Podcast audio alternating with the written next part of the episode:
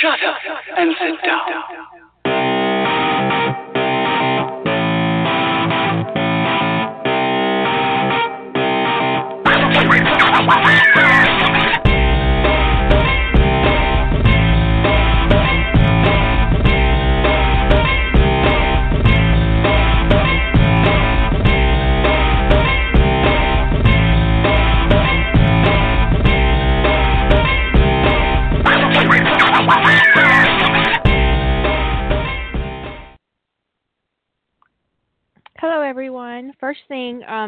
I had the time wrong on the show, so your show, so it might show on your screen that there are only like 14 minutes left, but um, there's really 120 minutes. I fixed it, but it, you won't see that until it clicks over or if you refresh. So just FYI. Anyways, tonight we're going to talk about the quantum bang, and Jilly is um, on air, and um, well, well, she'll be on air shortly, and we'll be talking about um, alpha and beta readers for the challenge, and um, we'll we'll see how long we can stay on that topic. Hello. Probably not long. I mean, it seems like it's a straightforward subject. but who knows? I could I could Well- talk anything into being longer than it needs to be. I think that actually um that often we um we talk, we talk, we talk about alpha and beta readers, but we don't really um we never really dug in deep.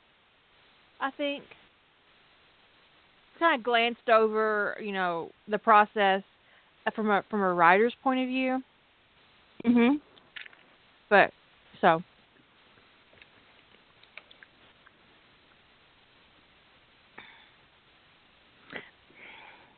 So there's room. I there's room. I um I I have some Sierra Mist. They're selling Sierra Mist again, you know, because they changed the name to something stupid, and that didn't work out for them apparently. Because now Sierra Mist is back on the shelf, and I have a uh I have Sierra Mist Zero, no sugar. Um, I have not tried it yet. I don't know how I feel.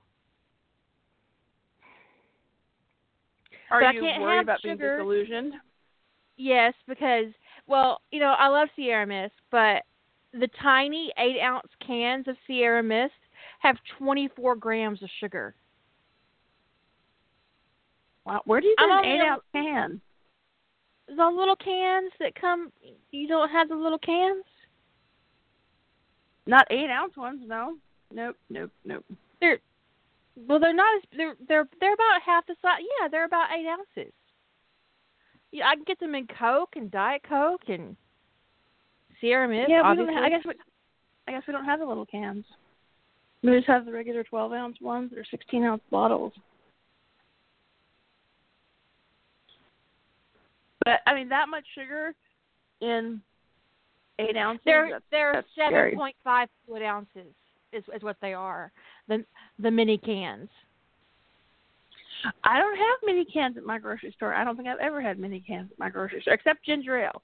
For some reason, there's always mini cans of ginger ale. I guess that's for people who are nauseated but don't want a lot of soda. I don't know. Right. I got that makes sense. But twenty four grams. I'm only allowed fifty a day. And that's including natural sugars like in fruit. You know, I tell people I like. I just I don't like drinking. I don't like drinking my calories.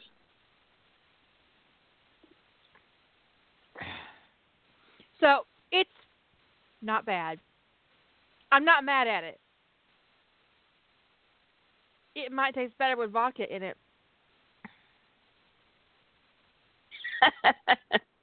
hmm. But would That's not. That's not going to help your sugars. No, no, no. But 24 grams of sugar in an eight out in a 7.5 ounce can is ridiculous. I completely agree. 20, 24 grams. That is just outrageous. So to be zero calories and zero sugar, I'm not mad at it. Which is good because my tea's not finished brewing. It's terrible over here. Mm. Wow. Okay. So, a teaspoon of sugar has four grams of sugar in it. So, That would be eight teaspoons of sugar in that can. That's ridiculous. I agree. I'm totally with you there. We are so inured to the taste of sugar, we don't even notice it anymore. I will say that after because I've cut so much sugar from my diet, and most of the time the sugar I get is coming from like fruit because I'm a, I have a fruit addiction. Um, that having real sugar in my mouth is kind of startling. Like I um snagged a tiny corner of fudge from my nephew the other day. I mean, it was probably like it would have fit on my pinky nail. That's how much fudge I had. It was just a little bitty amount. And I put it in my mouth and I was like, oh, oh, that's so gross. It was disgusting. Mm. It was just so That's actually sweet. sad. It was disgusting. I was like, oh my God. I ruined myself. Mm.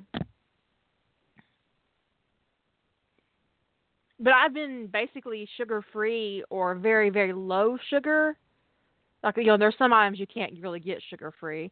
Um, but very, very low amounts of sugar um since April. Yeah, your taste buds have changed.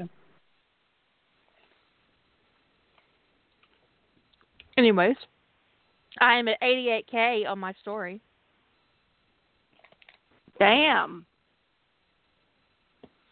I'm also, but because of the way I structured my story, I did three arcs. I realized I could actually end my story on arc two at the end of arc two. But while I think it would be intellectually satisfying, it wouldn't be emotionally satisfying. But the other side of it is, is there's going to be a bloodletting in arc three.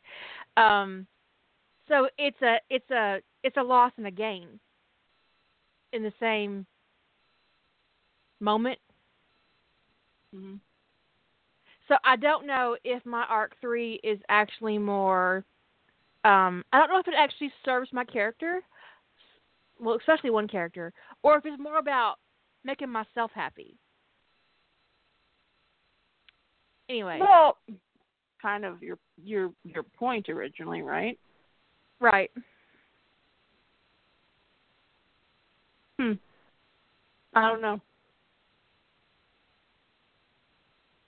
I mean, I like my arc three. I like your arc three too. Um, I mean, sometimes you start down a story with a with a, p- a p- place you're going, and then it just doesn't quite work out that way. But I think it's more important that you make yourself happy. Well, yeah, true. And the sweet the, the thing is, like, arc three came out of a consequences arc. Like, you know, if my character does this, this, this, and this, this happens. You know, he tried to do this, and this happened. You know, there's, you know, his there are responses and rippling out. And I think that the consequences that take place in the act three or arc three um, play really well with the rest of what's already happened. and it speaks to the nature of um, the chaos of human nature, which I, you know, was was part of my my goal in um, in the story. In that you can try to fix everything and still fail. You can still know everything you need to know to make the world perfect, and it still won't be perfect. All right. Anyways, this is actually something that um this is what an alpha reader does. Eventually I am gonna have um one of um the bitches do an alpha read for me and um l- let me know if I've gone too far or if I didn't go far enough or depending on the alpha reader it could be, you know, you can really use a blowjob right about here. I don't think sex would be out of line right here. But you know, um, yeah. but Chris works so much, she doesn't really get to do that much anymore. Um, but uh, there is, I mean, but I do think she would honestly really enjoy my project. Don't you? Yeah, I think she would too. Definitely. Yeah. A- yeah, I'm not absolutely. Chris. You listen to it. it's it's not a tease. I think you're really gonna love my new project. but um, I uh, an alpha reader um, their um their job is to look at your overall your story in its whole, um, and pick out you know problems, consequences, um, check your ripples. Um, come back to you with an offer of solution if you want one. Um, give you a list of problems that you think that they think that they see in your work, and then it's up to you as a writer with what you do with that information. At least that's how I view the alpha relationship. Yeah. I mean, if we look at it, um, kind of, we we I think we've kind of mapped the beta versus alpha to the what those roles would be in the professional writing world, and the alpha would be kind of analogous to the content editor, um, or developmental editor, and whereas the beta is more like the line editor, copy editor type role, Mhm. and um,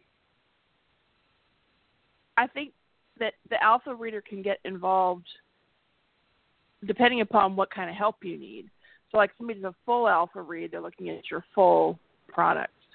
Um, that would be kind of like the development. That would be kind of like the content editing thing. Is here's the whole thing. Let's talk about content.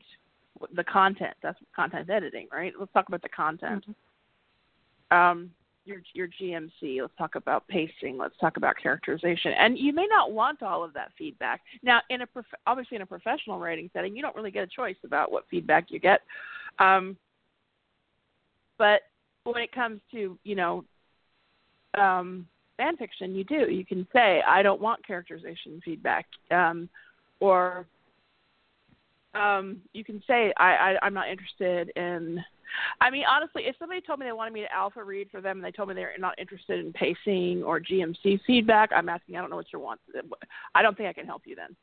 Because that's kind of like cutting alpha feedback off at the knees to, to take out. I mean, if you want me to pat your head, I can do that without reading your shit. Yeah. Now, alpha reading is not the same thing as being, you know, being like an alpha, because somebody can alpha read like along with you and help you work out problems as you go um, kind of developmental thing. But that's not the same as a bounce buddy. If you're asking somebody to help you, like from an alpha perspective, and you just want them to mirror back your opinions, then you don't need an alpha reader. That's you know you don't you don't need. And I've had that. I've had that where somebody wants to present me a problem, and they'll say like, "Is this implausible?" or whatever, and I'll be like, "Yeah, this is implausible. This is why, and here's how you can fix it." But what they really wanted was for me to parrot back, mirror, mirror their opinion, and tell them that what they had come up with was great. And I, I'm not just it's a big old waste of my time. Um, they can get I mean, I'm not interested in just giving mirroring people's opinions back at them. So when I spent a lot of time with somebody and then they just went ahead and wrote their bad idea anyway, um, and it was a bad idea. Um, because the, the what the, the idea they liked, they would have to change their idea too much to make it not have giant implausible plot holes. It wasn't plot holes, implausibilities. Um, like epic, um, you know, suspension of disbelief implausibilities, like people you can't get past it things. Um, but she felt like she would And have to change can- her idea too much. You can do that if you want to, but don't expect people to overlook it. Yeah.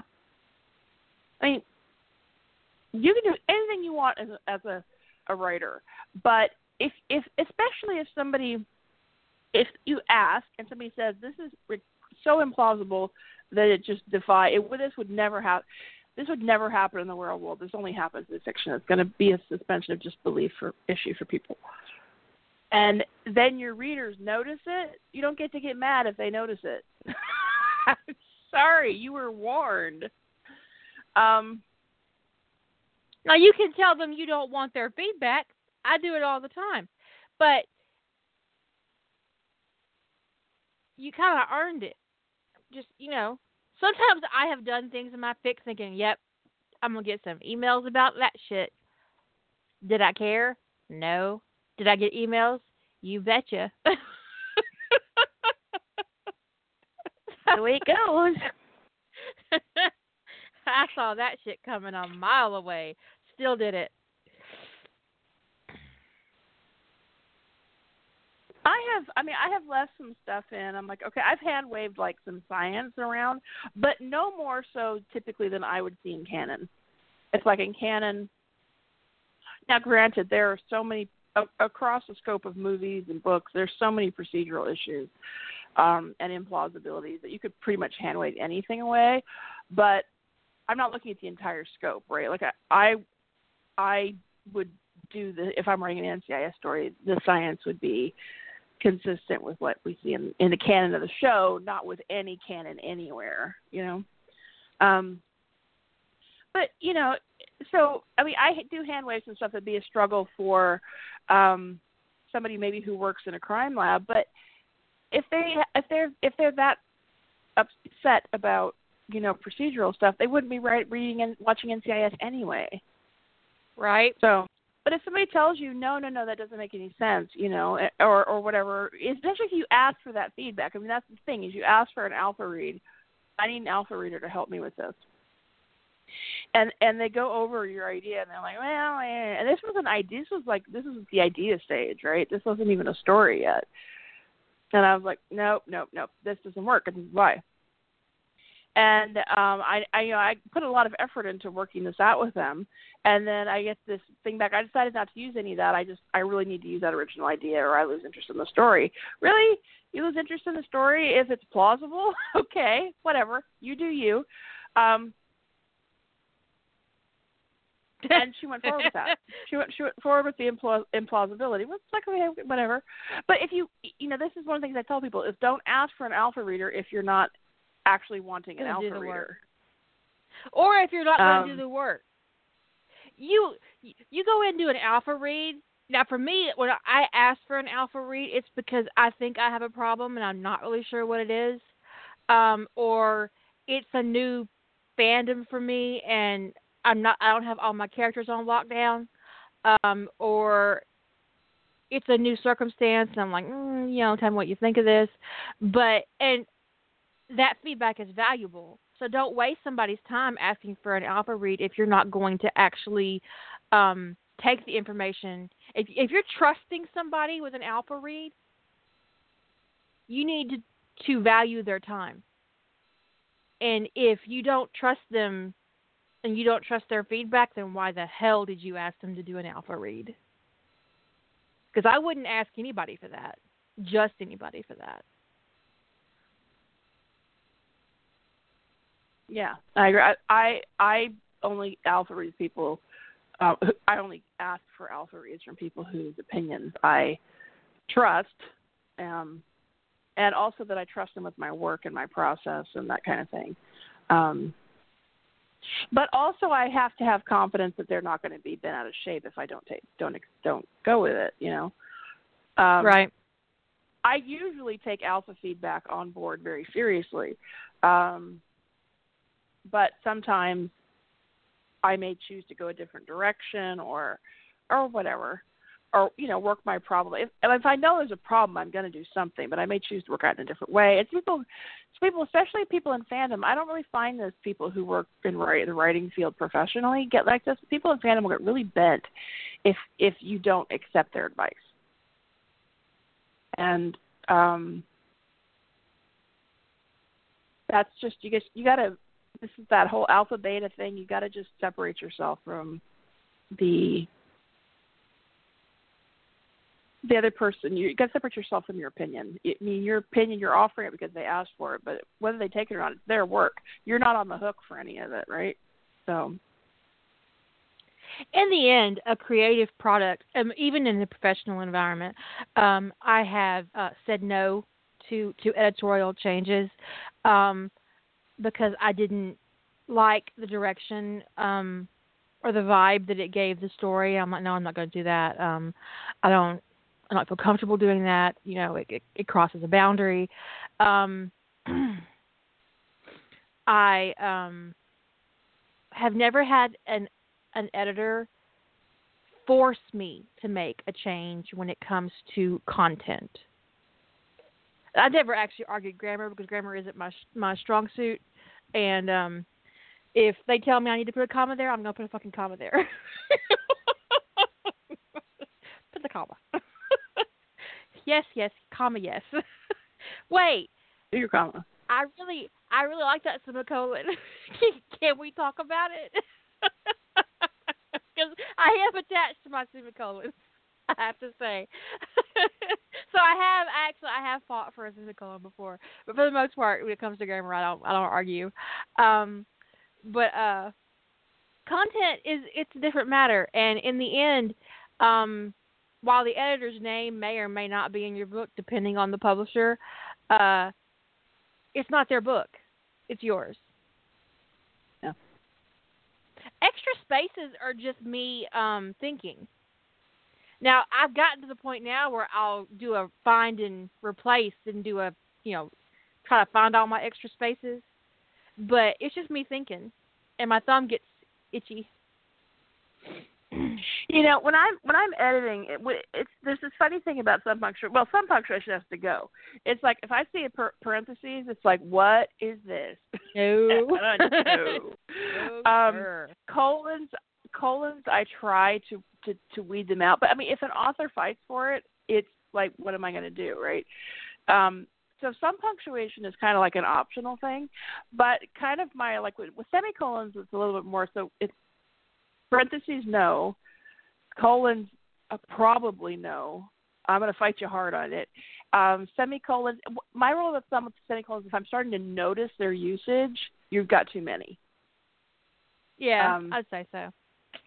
So what I'll do is I'll kind of, but I get to the end, I go, okay, uh, I've noticed a lot of semicolons, so we're gonna we're gonna weed those out. Um, but mostly, you know, the fun, it's funny the things that authors fight. uh, Like some authors, with like you want to change a word, and they're like, no, Nope. you're you're Nope. touching my thing. And another author, I go, this whole scene, you know, I put in the scene uh, is is kind of it's, it seems superfluous. It doesn't really add to the story, um, and it's kind of ruining the pace. Okay, we'll just take the and, and I I suggested some reworking of it, and then I get back her edits, and the whole scene is gone. I was like, okay, all right, well that was easy. Um, so you just never know how people are going to react because you give them some feedback and you say, here's the thing, and you could do this and you could do this. Here are your options. And I was thinking I was going to get some reworking, or in this case, actually a blowjob. And I get back and the whole scene is gone. And I was like, well, that actually is a great improvement. So, um, you know, you. but other other other, other, other authors don't want to change a word. It, it's just you never know which way it's going to go. But ultimately, when it comes to the word on the page, all you can do is give feedback, and that that's this is the alpha side of things, right? This would be the analogous to the alpha side of things. All you can do is give the feedback, and they either accept it or they don't. And it's not about the only time I when when it comes to the content alpha side of things, the only time I bring up punctuation or spelling or word usage is if there's a systemic problem, like they're using something consistently wrong, and then I will make and then I won't fix it, but I'll make a note. You are consistently doing this wrong. Um, Did you know that that that's not how you spell Ronon Dex?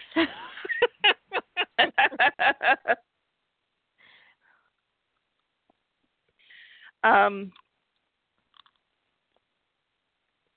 word, well, there's like the word doubles that are very difficult to, um, that a lot of people get wrong. Um, like poor and poor, um, forego and forego. Um, it's all different spellings, but they're they're just they're close enough that you know ordinance and ordinance. You know, it's like the spellings is different and the words mean something different, but people mix them up, and a lot of editors don't even notice that the mix the you got a word mix up. So affect and effect. Um, I'm terrible with ordinance. Um, I also have a problem with corporal and corporal, corporal, corporeal. corporeal. Yeah, I, I fuck it up all the time. but you know, my biggest one is lead and lead. L E yeah. It's because it phonetically sound I mean it sounds you know I can't tell metal, you how many uh, times one of my characters has L E A D another one into another room, which is no. which if you wrote in present tense would be fine. Um but I don't write in present tense, so it's terribly wrong. Yeah, so when I see systemic issues on an alpha side, I will mention like you know you're because I, even I can something being wrong once is not a systemic issue. It's when it's wrong consistently that you go okay you're doing this wrong. I mean I told Pat to tell somebody you're using semicolons wrong. if you really want to use them, I don't care, but use them correctly. Um, so to me that's kind of like um that's more like developmental editing kind of feedback is like you're kind of this is a system an issue in your writing go do go go figure it out um but when it comes to like putting a comma here a comma there fixing this fixing that um that's that's betaing that's copy editing line editing which is a whole different thing. Um and i think that people um, in the in the fan fiction world don't understand the difference between alpha and beta reading, and it partially because some people develop very tight relationship with one person, and one person does both the alpha and the beta, and it all is done together, and that's not unheard of. Uh, but like, I've alpha Chris does that for me. Also, yeah, I've alpha for you, and I also beta for you sometimes. Right. So, um, but when you're asking me for alpha help, I'm not going to nitpick your commas or talk to you about spelling. Um, I did poke you about ordinance. Yeah, Lady Horror. At one time. Yeah, ordinance. Yeah, ordinance. I was looking up ordinance. I'm gonna be honest. I didn't even know there were two different words. I was like, what really? I had to go look it up. I'm, I'm not even ashamed. I was like, seriously, there's two words. Well, you learn something new every day. I had no idea. I thought they were the same word, just different meanings. Yeah, slightly different. Well, the eye, it's so easy not to see the eye that they look like they're spelled the same. Um, but I only and I, I was only said that because you'd asked me a question or something else. And I was like, oh, by the way, um, it, it's and the only reason I mentioned it even then was because it's something spell check wouldn't catch, and most No, grammar checkers aren't going spell to check catch that. never caught it, and I can't. I don't even want to know how many times I've misused it. I should go do a Yeah. I should go do a search on my site. Don't don't. Why would you do that to yourself? Don't trigger your OCD. right. Ignorance, Um, ignorance is. OCD bliss. Because it certainly would. Um, but it's important when you're doing that with someone that you kind of try to if you if you're the one person for somebody, um, or you do, or you happen to do both for them, and they, it, it doesn't matter. But it, whenever you're working with someone, it's important you distinguish about what you're doing with for them, um, because otherwise you might be giving them you, you might be wasting both your time if you're giving them feedback they don't want or aren't ready for. Like if someone's in their rough draft and you're talking to them about comma placement that's probably not when they're asking you for feedback on the story that's probably not what they're looking for is commas. Um Well, what I would say is whether or not you actually accept the um the uh feedback you get from your alpha, it is say 97% of the time it would be inappropriate to get angry with them over anything they might say about your stuff. But and I say it's not 100% because you, we all we have all encountered that terrible asshole in fandom who will rip a story to pieces for no other reason than to satisfy themselves. And that's someone you want to avoid the rest of your life. So there is a difference. Um, but for the most part, you know, p- people approach the beta process from a very generous place. And so don't get bent out of shape with them if you don't like what they have to say. yeah Unless they're being a complete and total douchebag. And if you're not sure, please feel free to pass your alpha read to me, and I will let you know if they're being a douchebag or not. I might let And- them and know too. You were a total Yeah. douche. How dare you? And we talked about coming at this from kind of the, from a perspective of the alpha reader. So I guess we'll do alpha. I guess we're going to focus more on alpha now, and we can talk more about beta later. But um, uh, the first rule about going into an alpha read is you well for starters know if you're qualified to do it okay know if it know if that is something you're capable of doing are you capable of finding the kinds of issues that an alpha reader needs to be able to find and there are you could specify i'm good at this this and this but i'm not so great at this um i'm so you could say i'm good at gmc i'm good at pacing i'm good at characterization um whatever. And in case of fan fiction, characterization can be a big thing to call out. Um, now, if, if it's not fan fiction, characterization can still be a thing because you're looking more characterization consistency. But when it comes to consistency, characterization, um, canon. Canon can be like if you're a canon expert, you might be alpha reading for somebody from that perspective if somebody needs help with understanding the interplay of canon. So there have been times when I've like I'll alpha read for somebody and I'll tell them I don't really know the canon of this show very well. So if that's an issue, I can't help. Um, and that can actually make the alpha potentially, if the person doesn't know the canon, more or less effective because if they don't know the canon, they can really spot where they're lost. They can go, "I'm so confused here," because in general, in my opinion, generally is if you're writing something kind of novel length, you so people shouldn't need to know the canon intimately to understand your story. It should really stand on its own. Yeah. It should stand. Some little short story, some little short snippet, episode tag or something. Yes, the canon is very necessary. Only people who've seen it are going to get it. Fine. But if you're writing something that's a full story, it should be able to stand on its own. So somebody who doesn't know the canon could be an asset to you. But conversely, you might need somebody who knows the canon. So you need to know what you're looking for. But as an alpha reader, you need to know what it is that you can do. Um, can you can you spot goal motivation conflict? Can you tell? Can you look at understand rising action? You understand narrative structure? What do you understand, and what can you bring to the table? And maybe you don't understand it in those words. Maybe you can't relay it in those words, but you can say maybe you can't talk about narrative structure, but maybe you can say that you understand um, characterization and consistency and pacing. Those are all you know pretty straightforward concepts, and if you're good at spotting that kind of thing and seeing issues, then you can call that out. If you're not good at something, you need to be able to tell the author that. Because if, if that's the thing they're looking for, if they're looking for help with internal and external motivation, and that's a weak spot for you, you wouldn't want to volunteer to alpha read for them. It's just a waste of both of your time. Well, oh, um, we we we had floated the idea of um, having alpha and beta readers be a part of Quantum Bang officially, um, and uh, that's why we set it up. And um, there's actually a forum, and once you get your login details, if you if you volunteer for that, you'll see the forum where you can put a little advertisement up about what you can do to help. There are 83 authors currently participating um, in Quantum Bang.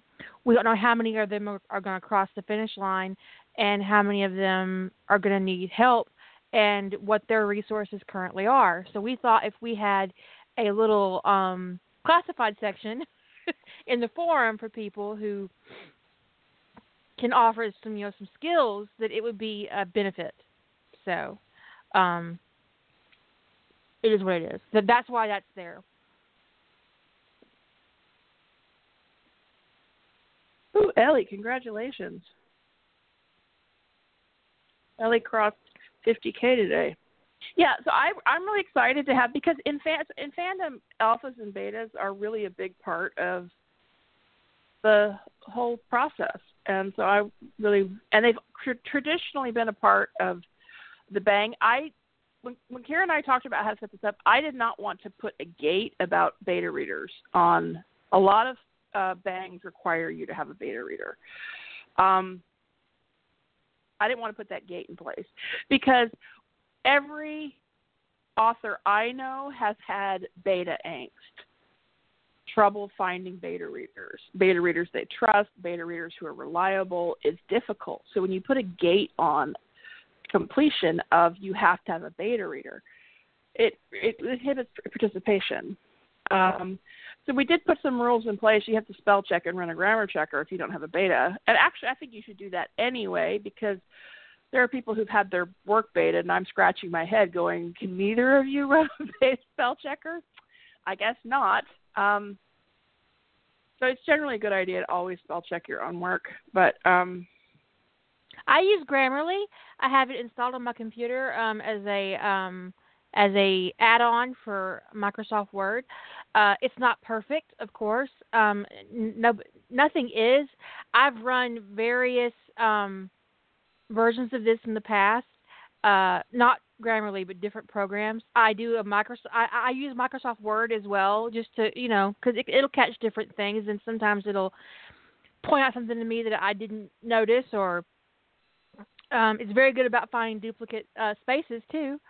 Uh, but it's just um, I I do what when I'm ready for beta, I get my final draft together. I do a spell check. I do a grammar check with Microsoft. I do a grammar check with Grammarly, and I do two full reads. Then I pass it to a beta.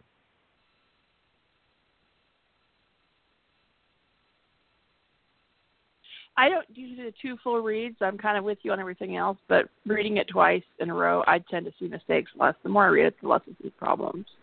It's just the way my brain works. So yeah. But I would never. I've I've had people pass off betas to me, me for me to beta, that had spelling errors like on the first page, and I'm like, well, I don't understand. And I find out that not only did they not run a spell check, but that they are sending me their rough draft. Um, the only time I would ever accept a rough draft from somebody is if I was alpha reading for them. I don't accept rough drafts as a beta ever.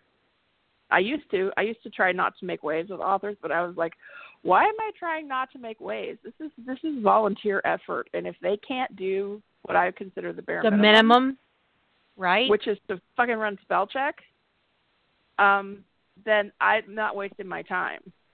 So now I just pass it back. I'm like, nope, I you need to you need to get this in better shape. And then when I if I find out, I actually would probably refuse to work with somebody who said they sent me their rough drafts if I was betaing. If I was betaing, because um, it's just very different. I would expect to get a rough draft as an alpha because if they've gone, if they think they need alpha help, and they've already done all their cleanup and they've presented a final draft, that could be a lot of wasted effort if they have to do some rewrites or add scenes or take scenes out. I mean, that could it's just doing a final draft before going to content editing is crazy cake. Um, in fandom. fandom. In fandom, yeah, I would, I would, yeah. Fandom. Let's put a little, let's put a little caveat on that. In fandom, um, I have pissed off writers in my life because I refuse to read their rough draft. Um, I don't read rough drafts for original work. If um, because I don't alpha read for writers as a rule. I used to, I don't anymore. Um, and I, when I give feedback, it's um, more of a you need to take these three elements out, or your book's not going to sell. you need more of this, and can you please stop calling the penis a sword? We would all really appreciate it. Really appreciate. Yes, I There'd have be actually no weapon given terms. that to a writer before. Do not use weapon not weapon words for penis. If you can't say cock, don't say anything. Say erection. Say hardness. Ew. Don't. Oh, Well, I, I'm just hold saying. on. I mean, hardness is better than sword or the rigid Right. manifestation of his desire, but it's not great. the rigid manifestation of his desire. You've read that somewhere. Oh yes, yes I have. It always stuck with me because I was like, the what now? the what?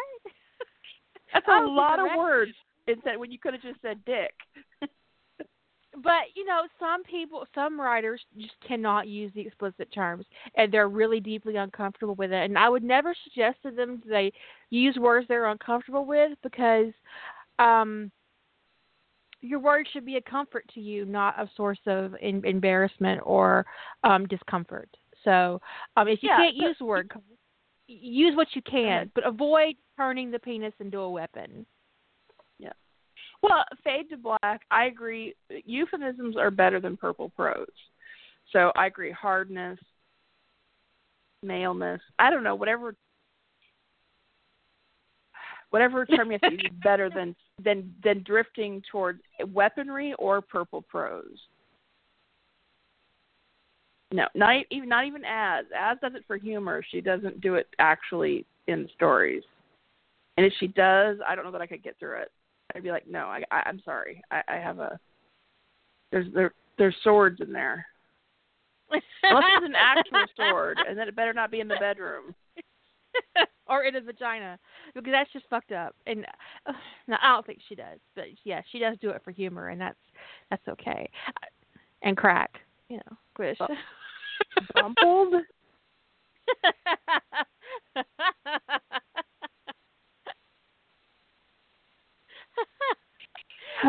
but um yeah as a rule when it uh, when it comes to original fiction um i will not read a rough draft. Um i i might read a second draft if it's somebody that i know really well um but if i encounter a spelling error in the first two pages i'm going to close it.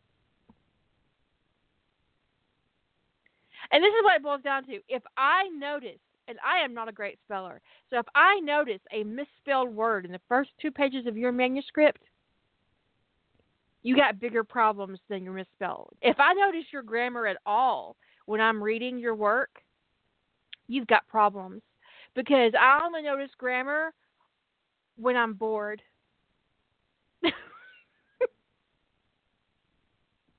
or if it's really egregious, Yeah. like putting Yeah, parentheses I- in the middle of a paragraph. if there are times I am so entertained, I don't notice first person, I don't notice present tense. I'm just there, right? I'm in that story. That is that is that is ideal. Is you want the person reading your story to not notice your mechanics. And you don't want them to notice that the action is rising. They just want them to be in it. You don't want them to notice your grammar. You want them to just be enjoying the story. So the more they're noticing stuff, um, especially something like grammar. The less they're, really they're they're very bored. It's like, wow, you use a lot of prepositions at the end of your sentences. A lot of them. Shit.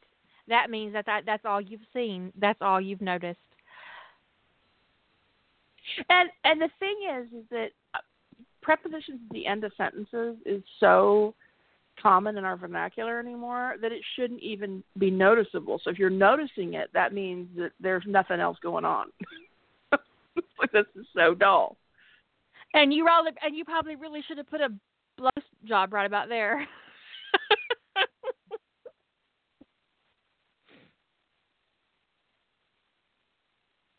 Yeah, put a blow job in here. I, I, that that would make this better. Although I I was I read something. I, I want to say I read something that was like close to 30k of sex out of 40k, and I would never have given the advice at a blowjob ever. Because I um yeah. dial down this. I, I mean, I, I mean, I couldn't even say dial down the sex because that was sort of the point. But I would, certainly wouldn't have said dial up the sex.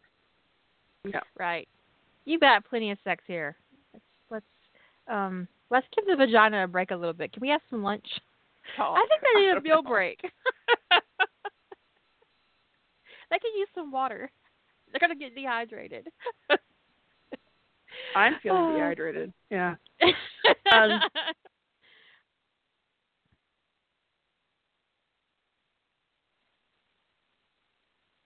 No, no, no, no, no, no, no. But okay, so you. Oh, where I had a I had a train of thought, and it it just it just vanished. Sorry. It just vanished. No, it wasn't your fault. It's my own fault. My brain is just like leaking like a sieve today. Um, okay, so you're going to alpha read for somebody, and you're going to um, communication is really key.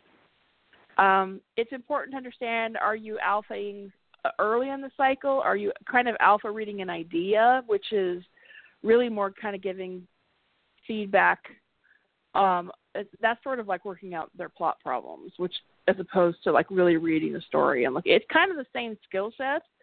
Um, but some people are better at at giving that kind of feedback when they've actually read the work, and some people can do it really well just conceptually. Um, some people don't conceptualize very well, or it's it's it's it's more difficult for them.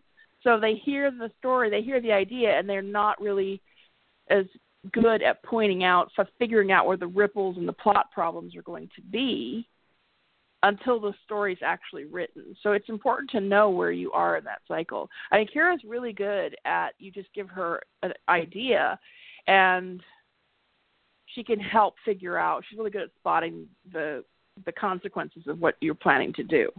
Not everybody has that skill. Uh, some people need to actually be going with the character on the journey and seeing the ripples to find one and go, okay, this ripple didn't make sense, or you didn't take in this into account. Whereas it's harder for them to do it just on the idea. It's harder for them to visualize all the ripples. Um, and I would say most people are like that. Most people don't just hear an idea and understand what the consequences way far out there are. So if you are tended, if you're more of an alpha reader than a beta reader, but you're not good at conceptualizing problems just from hearing an idea, don't worry about it. You're in the majority. Most people don't um,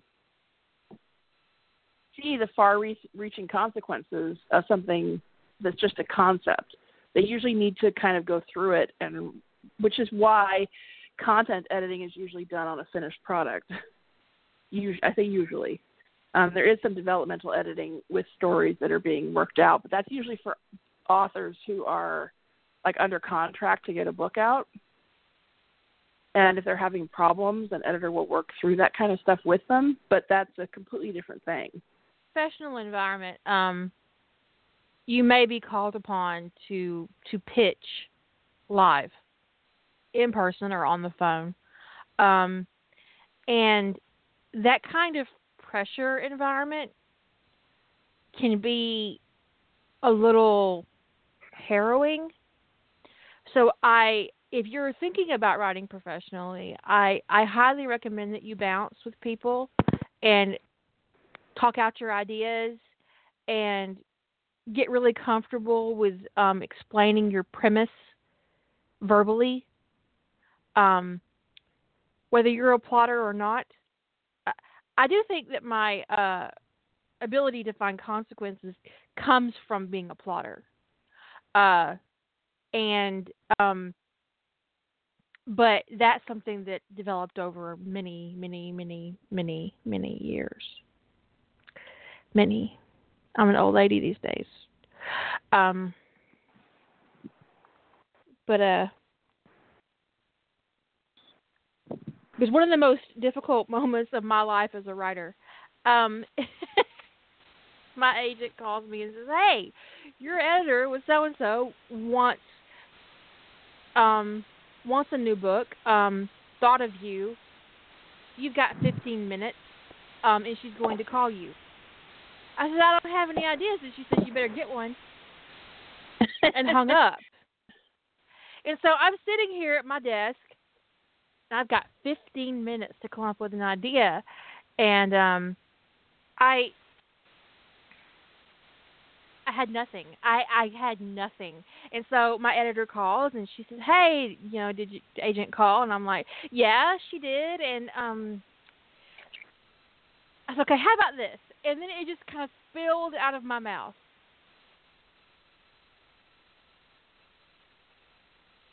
And she said, "That's fantastic."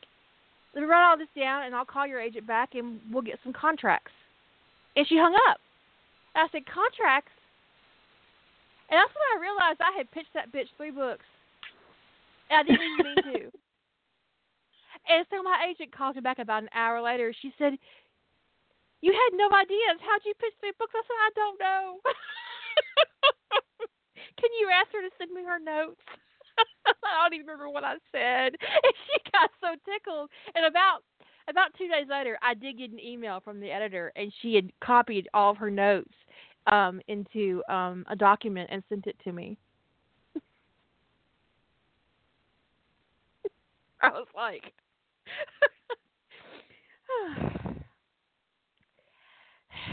That's awesome. I'm terrible But- on the. I'm terrible explaining my work anyway, but I'd be awful on the fly. it was it was harrowing. So um uh that was about 15 years ago. But um it you uh that was the kind of um that's where I cut my teeth. And so I think a lot of times when it comes to um fandom, you're actually learning skills that will be very beneficial to you if you ever um move into the original fiction game because um being in fandom you develop a really tough skin. You have to because people are vicious. And um once you've posted work on fanfiction.net for a year getting comments from an editor will be like a walk in the park. You won't even be like whatever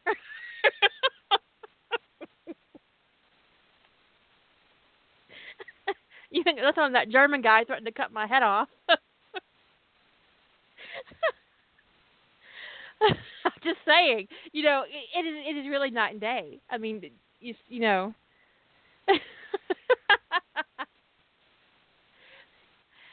you know, Lady Holder, you keep saying shit like that, and one day I'm actually literally going to edit your work, and then we'll see how you feel.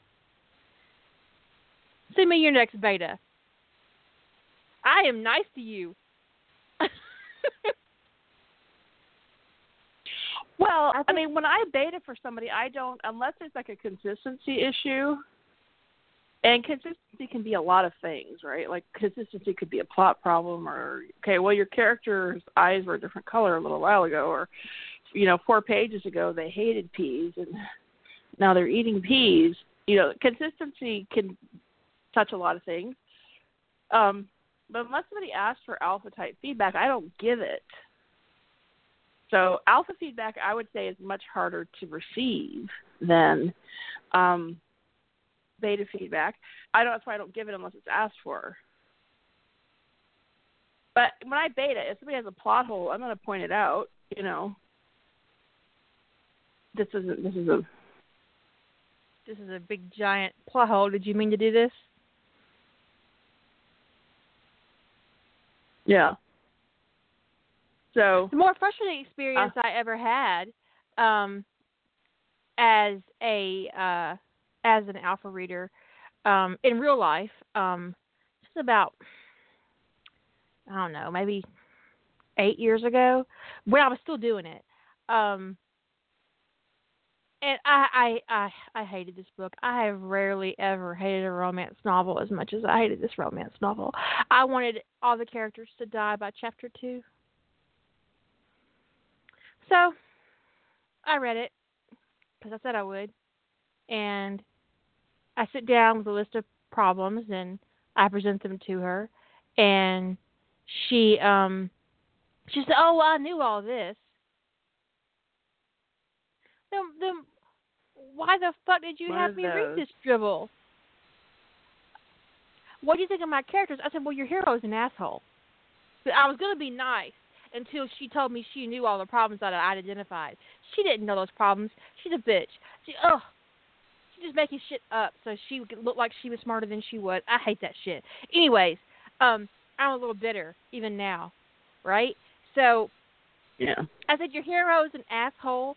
Your heroine is a dish rag, and I hate them both. Well, you're obviously not in a good position to read a romance novel. And then she picked up her book and, and left. For the record, she has been trying to sell that book for 10 years and has been rejected repeatedly because her hero is, in fact, an asshole. I I hate working with the with authors who whatever you point out to them they already know. Okay, so if you knew this shit, why didn't you fix it before you gave it to me? Um I had some I had a few people in fandom do that to me and for the most part I won't work with them again.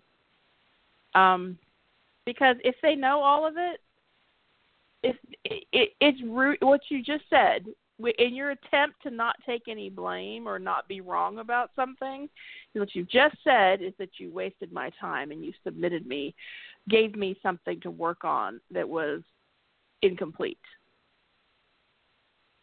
So you knew it had problems, but instead of fixing them, you sent them out for beta.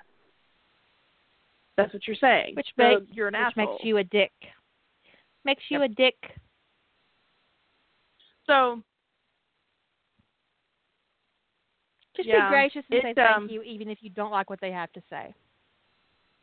I think you know. I will say that one of the things I think some some things the term beta can mean a lot of things because in in publishing, this is an old term um, that's been around in many industries. Like in the software industry, if you put something in beta, it means you basically think it's ready for prime time, but you need some real real world users to bang on it for a while who understand that it's a risk that it may not quite be ready. Um, and you're you're you're double checking your beta period is making sure that you've ironed out all your kinks before you put your product up for before you put it make it live or whatever or you release it. Um, and but the thing is even in that thing you don't put up code that hasn't been tested. You know, you don't put up code that hasn't been run through um, various different types of unit testing, phase containment testing. I mean, there's all kinds of things that testing that goes software goes through before it goes into a beta period. Um, it, QA gets a hold of it, they try to break it, but it doesn't matter how good you do, nobody can break something like an end user. So there's beta cut. That's kind of where the term one of the original term origins for it. So in the publishing world, um, they had this idea of beta readers too, which is we think this is ready to go. We want some people to read it. We want kind of like a focus group or a reader group to look at this and tell us if it's ready, if they see problems. And betaing was not about beta reading was not about catching typos, although they could point that out. It was kind of like getting a different group of people from different life experiences, backgrounds, read the book, tell us if there's an issue. It was like a last stop before it went out, and it, that term has adapted tremendously in the fan fiction world.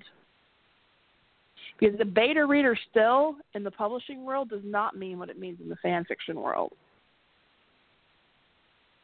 No, when my first book went into beta, um, uh, with the publisher, um, my editor told me she says, "Okay, I've got about uh, ten people reading your book, and they all love it." And I'm like, "Are you serious? Really? They all love it? Are you sure?"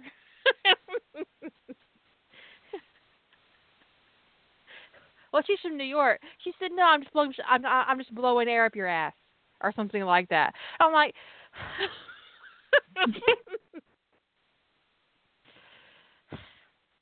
I mean, I knew I know a writer who, when he went through his last group of beta readers, they were almost I mean, they were harsh, and he actually went back and had to make some last minute changes because the beta because of beta feedback, but it wasn't commas and stuff. Um, it was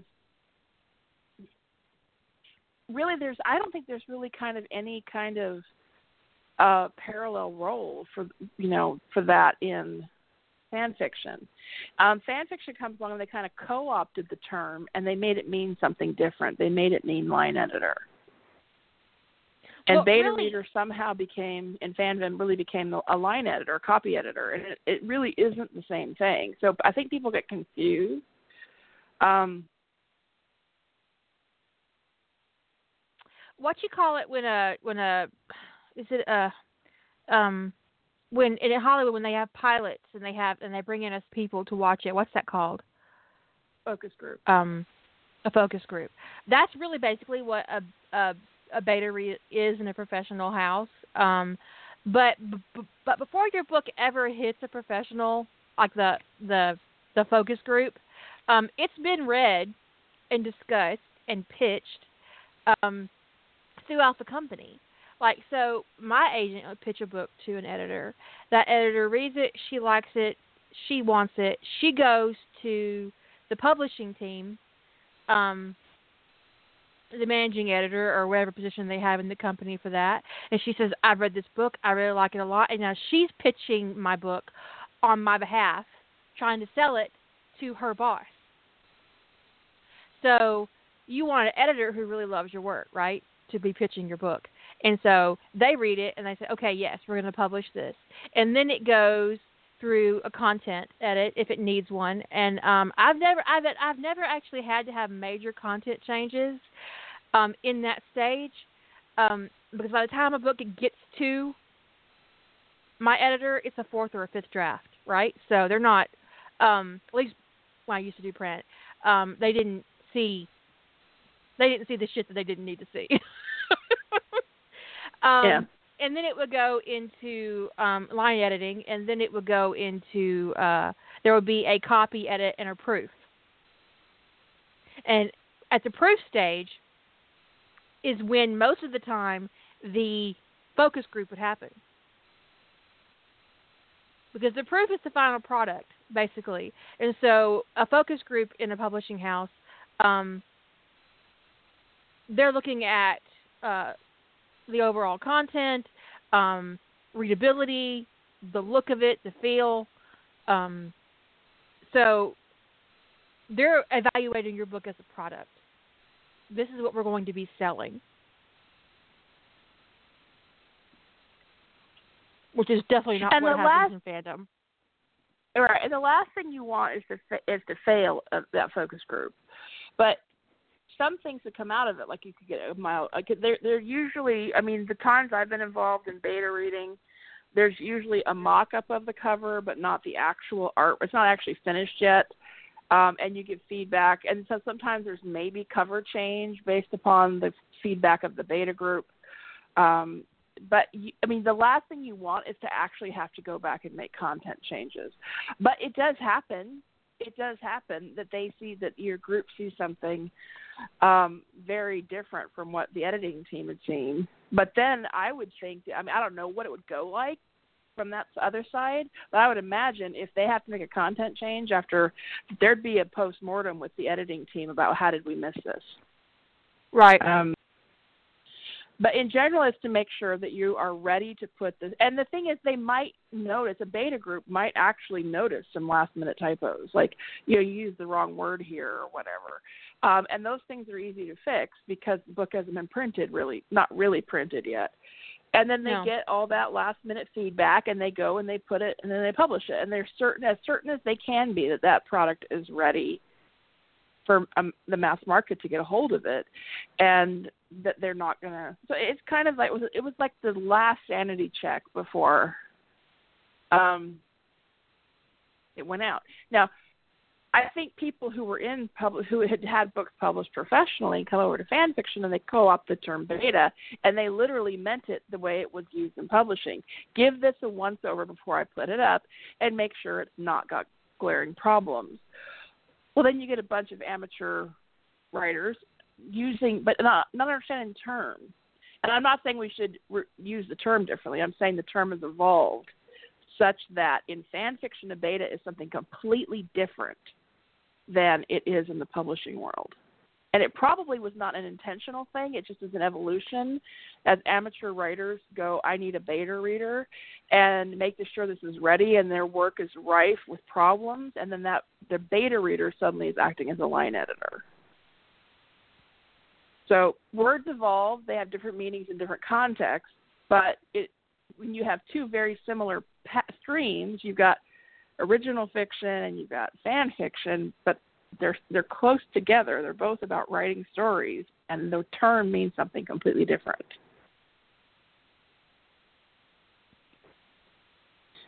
Um, now, some writers may actually use beta um, in fan fiction more like like they do. Like I'm sure Kira's intention with the beta reader is that she's passing it off as good as it can be. Um, Right. I'm done with it. Fix my typos. and she's pretty solid. She's pretty. Yeah, she's pretty solid with. I mean, she says she says grammar and punctuation are her strengths, but she's good enough that she actually could go without line editing. Um, Well, this is ugly and arrogant, but I'm going to say it. I, I have encountered beta'd work on various sites. My rough draft is better than that. Yeah. Complete with all the spellings. And I'm like, who's betaing your shit? I don't think they're You sure betaing this for you. I think they're just reading your stuff in advance. I feel like you're not getting the full benefit of a beta relationship. yeah, there's something. Yeah, something up there. I mean, there's. I tried reading a story once by an author, and I checked some some some of their works, and they had the same kind of issues. It was some some issues I can overlook, and sometimes we all have different thresholds for things. Some things I can't get past. So I don't know what their writing is like. I just kind of go, no, I can't get past these formatting problems. I can't get past this level of um, glaringly misplaced commas. I'm fine with missing commas, folks, but you put too many commas in front of the word that, and I can't read it. It just I can't. It is a rare, rare, rare situation. I mean, it's a very rare corner case where you would ever have a comma in front of the word that. So, you know, when I see commas um, in the in, in front of restrictive clauses, I just those those kind of misplaced commas I, I get like an all over body twitch. I can't deal. Uh, people people can overlook it, but it's very difficult for me. Anyway, so um, all of her stories credit the same beta, and they say you know things like you know more comments like you know thanks to so and so who makes my work readable, and I'm like oh my god this is the readable version. Not readable for me. I don't Anyway. even want to fucking see what it was before. so later on, you know, months later, this this beta, um, uh huh, this beta um, offers to beta for me, and I'm like, Well, are all those- were those shitty? I'm sitting there thinking about all those shitty commas, and I'm like, were those shitty commas put there by this beta, uh, which would make them a terrible, terrible beta reader? Uh, were these were those commas not noticed by this beta? Which could make them like a lot of people who aren't good with commas. Do I want to take this chance? No, no. Um, You see, Oh, no, I'd have been you. like, "Yeah, sure, here, beta this." I want to, because I would have wanted to see if it was her or if it was just the author just did whatever the fuck they wanted to. No, now see, I didn't think of that. I just kind of had this like internal like, whoa. Uh, I could have had an opportunity there to write back and go, why are you putting commas in front of restrictive clauses? I don't understand.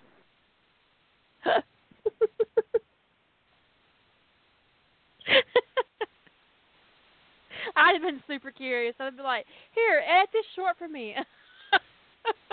sure, sure, do this. It'd be great to know. Uh, uh, let's see if we work can work together.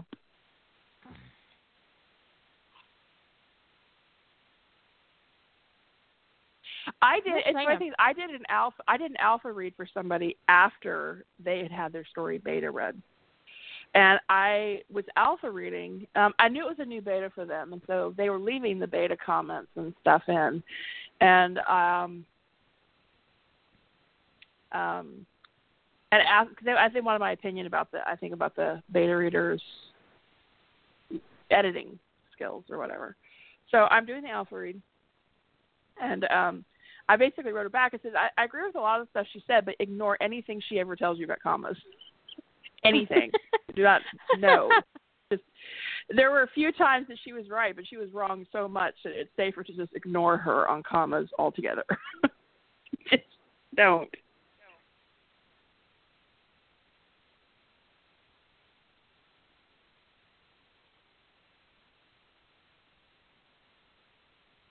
Oh, okay. So we were talking about know what you can, what you can do when you are a segued perfectly. Know what you can do when you're an alpha reader, and be sure you can articulate what your strengths are, and what you aren't able to do. The same thing applies to the beta. You don't have to be able to do everything to beta for somebody. You really don't have to, but you need to know what you're good at. So if you're good at commas between compound sentences, great. If you're good at spotting, you know, I mean, know what kind. If you're good at certain kinds of commas and not others, then know which kinds you're good at. If you're good with um, grammar but not punctuation, know that. know where what you're good at and be able to tell the person. Because if you're if their needs and your skills are a mismatch it's just a big time waste for everybody.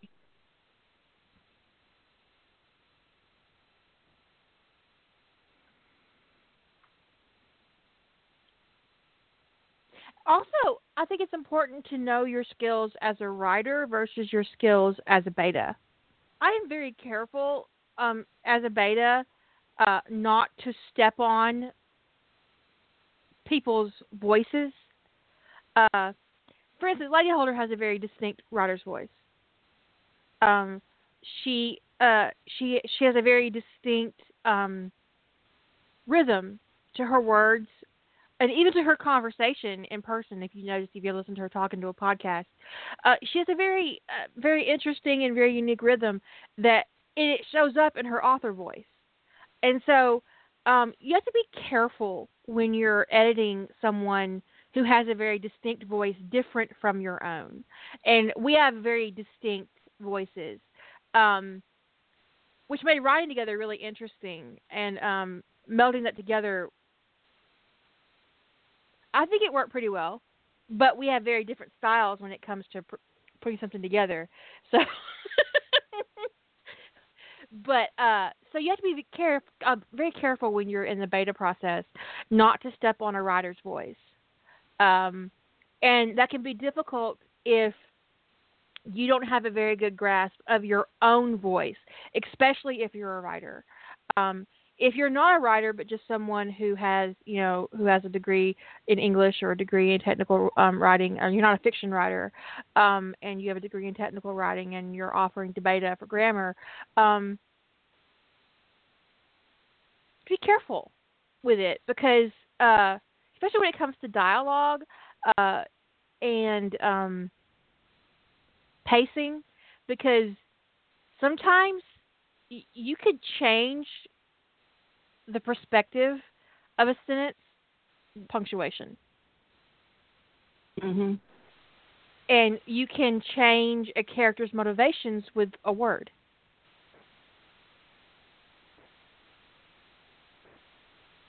You could make something Good go from bad. being a compliment to being snarky um, and entitled with one um, with one extra Adjective. adjective. Right. So That was great. you have to That was surprisingly great. yeah, yeah. Do you see the difference?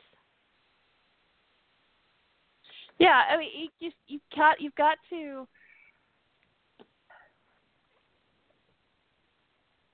you got to be careful when you're when you're editing somebody. Um, it's funny because like sometimes I mean a lot of times when I'm editing I it's, it it, kind of depends. Kind of depends. You kind of got to walk the line. If the editing takes a lot longer when you stop to explain everything you're doing. So if you're putting in a lot of comments, so if there's a lot of edits and you're commenting on most of your edits, it can take a, a, a long edit and make it an, an, an interminable edit if you're trying to explain. Um, so in general, I sort of stop for the most part explaining. If it's basic spelling, punctuation, grammar, I typically don't explain um, what I'm doing and why. I just put the change in, and then editor, the, the writer, whoever it is, can accept it or move on. Um, but sometimes I, I think it's probably not obvious why, uh, like something that's not spelling or grammar, um, why I'm making changes, and suggesting changes, whatever. And, and so I will stop and explain this is why I'm doing what I'm doing because it can look like you're trying to stomp on their voice if you are restructuring a bunch of sentences in a row. And so if you just put a comment in that says, you know, your cadence was very choppy. You had like a bunch of five word sentences and it was super choppy. So that's why we're merging some sentences or breaking them up and trying to get a little bit of variability in length. Um, so that you're not stopping on their something so it doesn't feel like you're trying to change them, but you're just pointing out the cadence here is really choppy. Although these days I would just tell them your cadence is really choppy right here, read this out loud. It, it sounds very stilted.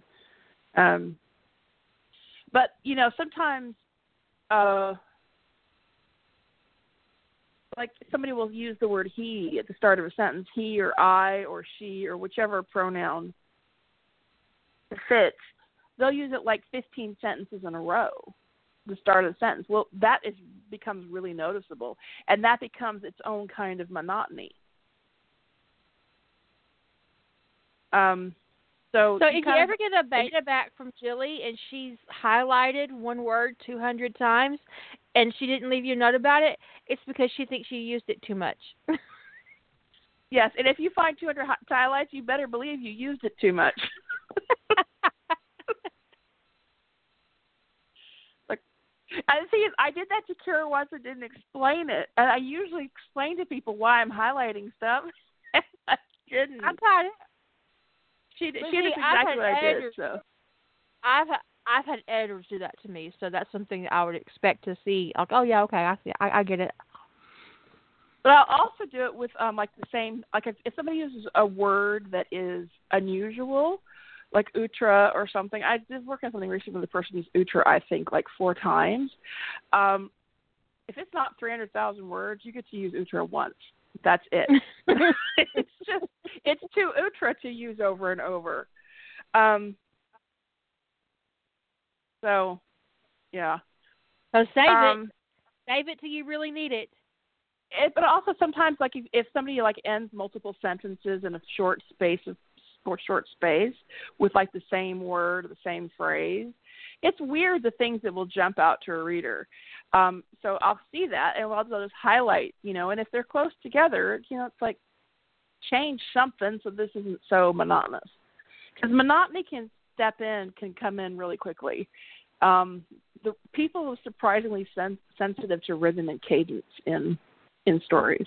So, um, but I would worry about that more with professional work. So there's some people that I beta for where, where I'll be like really focused on that kind of stuff because they don't give me much else to do. So if I'm, you know, if I'm having to insert 10,000 commas and take 10,000 others out, I'm not worrying as much about your cadence because we're we're at the structural problem level. Um, so I don't know. It's a it's a thing. You can't hit you know novice writers with everything. It would be overwhelming. I think that um, if if you are new to the whole process, when you go into it, keep your mind open and um, leave yourself open to learn. Because I think the most valuable experience um, in in that whole process is what you learn coming out of an edit. Because what you learn here, you can use for your next project.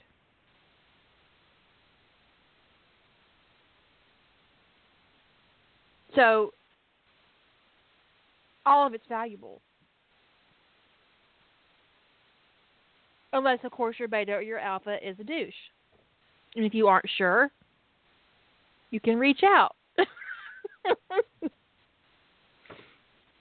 Yeah. we will let But- you know. can tell if you're not sure if somebody's being a douchebag, just you know, you can sanity check it with us. We'll let you know if they're being a douche because somebody giving you feedback you didn't want to hear doesn't mean they're being a douche.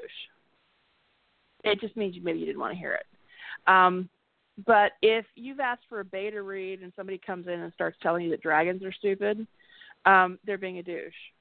If you're if if you told them your story, true story here, folks. If you tell if you tell them your stories about dragons and they come back, you know, as part of their beta feedback is that dragons are dumb and the whole thing is too implausible. I was like, why the hell did you agree to beta this? I don't understand. That is douchebaggery, okay? But um, if they just if you just don't like you know somebody comes back and says there's some pacing issues here, it gets a little bit slow, it gets you know you kind of back interest. It's valuable feedback to know when somebody's interest is wandering from your story. There's too much exposition about candle making here. Um, so if you don't want to hear that kind of feedback, you you shouldn't you shouldn't have asked for alpha or beta feedback or whatever you got. I would say being a beta shouldn't be stressful. Um, beta reading should be very straightforward. Um, I didn't want to alpha read for a long time because I got tired of people not wanting to hear. They did, they didn't really actually want to hear that they were had an issue. Um, they just wanted their to be told they were great, and they were asking for the feedback as some sort of fandom checkbox. I don't know. Um, like I got this alpha read. It was like, uh, you know, you just wanted me to parrot your opinion back to you. That's not alpha reading. So I've had, and the thing is, I think that from my side, when I ask for help alpha, the mistakes I've made as, a, as an author have been being unclear about what I needed. Because um, I've had alphas where I got back information that was completely not useful to me. Um, and and that was uh, that was I, I took that on me. It wasn't about them. It wasn't their fault that I didn't explain what I needed very well. Um, because like I I think I think one time I said that I I had I had was concerned there was a problem, but I didn't specify anything else. Was there was a problem, and I and I wanted to get a, perspective. And somebody volunteered to alpha read for me, and basically I got back a, a, a reader opinion about the thing. It wasn't any kind of focus on what was wrong. It was just um, oh, I really this is these. It was a list of things they liked, which was nice. But this was, you know, so I said it was reader feedback. It was things that they liked, and a list of things they were curious about, and and things that they felt like were open issues. And I'm like, so you want a sequel? with, with their feed, their feedback distilled down to, I enjoyed this. I want a sequel. Is how I interpreted it, and I went, but That's nothing really about what, what where the huh that that wasn't what you needed. no, it wasn't. But I didn't spec. All I said I think there's a problem here. Could you read this and let me know what you think? And they let me know what they thought, but I didn't specify. I, I didn't get specific about, you know, exactly what I was looking for in alpha read. Um, and I've had that happen a few times where I, lack of specificity on my part resulted in um, me getting back alpha feedback that and I mean I felt bad about it because it was like well I just wasted all of our time. But there have also been times when I have asked for alpha feedback and the person I think is not capable of giving me um giving me the feedback I'm asking for. So um yeah um as they're talking about like people giving deadlines on betas. I mean, that deadlines is something you do have to negotiate with beta. Um, I've had writers disappear with. I mean, I agreed to beta for somebody once and then completely forgot about it, and the author didn't want to poke me, but I had forgotten. so was like, it me? Three months late. No, no. It actually, I think no. One you. time it was that did happen once, and you did eventually poke me, and I, I thought, but in that case, in that case, I think that was a hold my coffee. I thought you were still working on it, but you had sent the file back to me, and I hadn't seen the file. Um, and you it said, is. I, it, the only time I would say I got a, a, a deadline might be necessary is like if you're getting a you know for for the bang, is like okay, I need to have the, I need to have the finished product in on this date, so I need the beta back right. by this date, you know. And that's different. And the thing is, if you if you have a deadline as an author, you need to factor that into your cycle because you can't turn over, let's say, 150k to somebody and say, "I need this in a week." I mean, that that's something a professional editor might be able to do, and I only I say might because 150k in a week is is a lot. Um, what I would suggest but, if you have a big edit like that is that you have more than one beta, and um, you ask them to beta by chapter. Like say I'm gonna like like say for instance it was me and I had um I don't know, say I have thirty chapters. I might ask Lady Holder to do the first fifteen and Julie to do the last fifteen. If I was on a hard deadline, you know. Or one of the things you can do to speed things up with beta, the by chapter thing is um, is to literally give it out a couple chapters at a time because getting if you get back let's say let's say I send out 15k to beta out of 150k and I get it back quickly and I send them out chapters like three chapter increments as soon as I get them back I can be working on that feedback while they're working because it's not just them doing 150k beta; it's me incorporating 150k beta feedback. Right. It's like that. So if it's got a big work, um, and if I had multiple betas on a big work, I might send it out to beta one and then send it to send that same two, three chapters to beta two while beta one gets three new chapters. And then when beta two finishes with the first three chapters i incorporate all that feedback. And it becomes like a machine. But you have to figure that time in and you've got to be sure to give your betas enough time to work if you're on if you're on a deadline and you have to be sure you disclose the deadline. And if they can't agree to the deadline then you just need to go find another beta. No hard feelings because you know normally you don't give betas deadlines. Although I usually don't say give deadlines, but you know I usually try to get some kind of guidance. Like you know I want to you know you know can we get this wrapped within it's 10k? Can you try to do it within the next three weeks? You know because if you don't have some expectation, if there's no expectations discussed, you don't know when to poke them. And I do think you're right, Claire, that it was you that I agreed to beta for her, and I forgot the story completely. and then Oops, when I remembered, I was like, oh shit! And she didn't want to poke me because she didn't want to like. Is it rude to poke a beta? You know, like what's the etiquette here? Um, and I completely forgotten. So I mean, I jumped on it and did it. And once I started working on it, I mean, I really enjoyed. I think I think that one, as I recall, that one went really quickly once I started working on it because I was enjoying it. And a lot of times it does go quicker when you're enjoying the story you're working on. Um, but it just I'd forgotten completely, and she didn't want to poke me, and so that's why it's good to have some kind of discussion. It, it, it people can be very touchy, um, but they get busy, and um, yeah, okay. She said I she said I did 70k in three days once I started working on it. Um, that's actually really fast for me. I will say that's really fast for me, but it was a really good story. Um, so I that was Lightning Touch, right? I think it was Lightning Touch that I was working on for you. Um, anyway, it was um, it was just it was just absent me being absent-minded, and I forgot to. I forgot that I'd agreed to it, and like I should keep a list of projects I'm supposed to be working on because I do forget stuff that's like not in my normal normal workday. Um, so, but it's just it's important, and that that seems to be one of the the discussion about timing and poking people is seems to be like one of the most like sensitive topics around alpha and beta reading is because people like, well, I don't, is it rude to ask, you know, or either that or the other extreme where people are imposing ridiculous deadlines. You know, like I need this back in three days, and it's like, uh, Ah, that's no. I can't, I can't even start on it for three days. Are you kidding? Um, because sometimes my schedule is like that. It's like, yes, I can beta for you next week, and I know I can't do it till next week. So it's like people in fandom forget that people have lives or something that they might have other things they might need to be doing. And yes, sometimes other things I might need to be doing is playing pool because if I've had a long day of decision making or a long day of editing, the last thing I'm going to do is sit down and beta read. So The last thing Um, you want me to do is sit down and beta read if I've had a really long fucked up day because I'm going to be an asshole.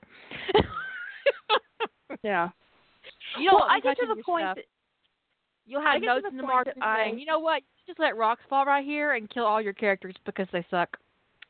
that's that. I, I get to the point that I can't see mistakes if I've been editing for a while. So if I've been editing for, uh, you just you just stop seeing it. Um, especially, so like sometimes it can be that, and it depends upon the the, the error rate. Like if an error rate is really high, I might go a half hour. Like I'm talking really high, like an error every five words or something like that. It could be like in a half hour I stop seeing the mistakes because I'm seeing them so there's so ha- so much that I'm becoming inured to them. But usually it's more like in the two to four hour range. Well, the thing is, if I've had a day where I've been doing a bunch of editing, like I'll t- do edit for two hours, take a break, come back, edit two hours, and I'd sit down and go, "Can you beta this for me?" I'm like, "Not till the other thing I'm doing is finished." So, you know, it it things need to be schedules have to be worked out, and that's something that people have to be sensitive to, but you also have to be able to communicate.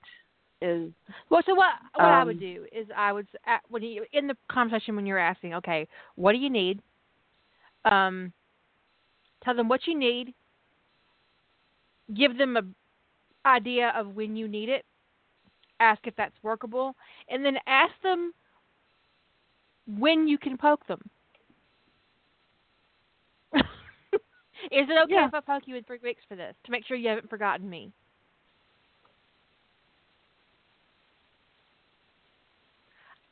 I don't think that's out of line. And if they do think that's out of line, they might not be someone you want to work with. Because I don't think it's unreasonable for you to ask when, you know, when do you have time for me and do I need to build in a poking date on my calendar? it's not, it's not unreasonable.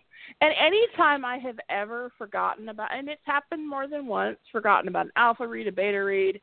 Um, there's there's something else I did for somebody once that I'd forgotten about. Um, oh, I was I was I was somebody borrow some stuff that I had written, um, sort of. So I'd let them borrow some world building that I had done for something else, and I promised to send them my my plot notes so that they would understand, and I forgot. But people like not poking me. So, but I never mind people following up. I don't want to be harassed on a daily basis, but if I have like dropped out of sight or they haven't heard, I don't. I've never minded people saying, "How's it going on this?" So, um, and it's usually a relief because I'm like, "Oh my god, I can't believe I forgot that. Let me go take care of it."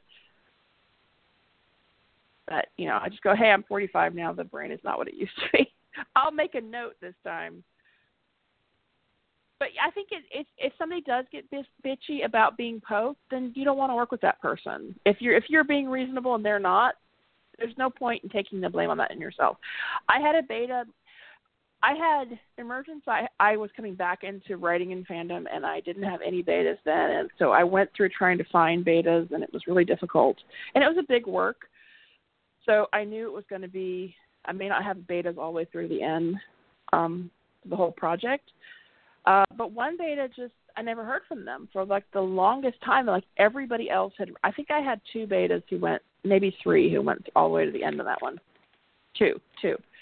Um, and but one of there was somebody else who had, who had offered to beta, and I never heard from them. So the other two have finished, and I'm like, you know, you know, figuratively and literally checking my watch, going, okay, it's been now months, and so I I finally felt like I needed to poke them and say, well, what's going on?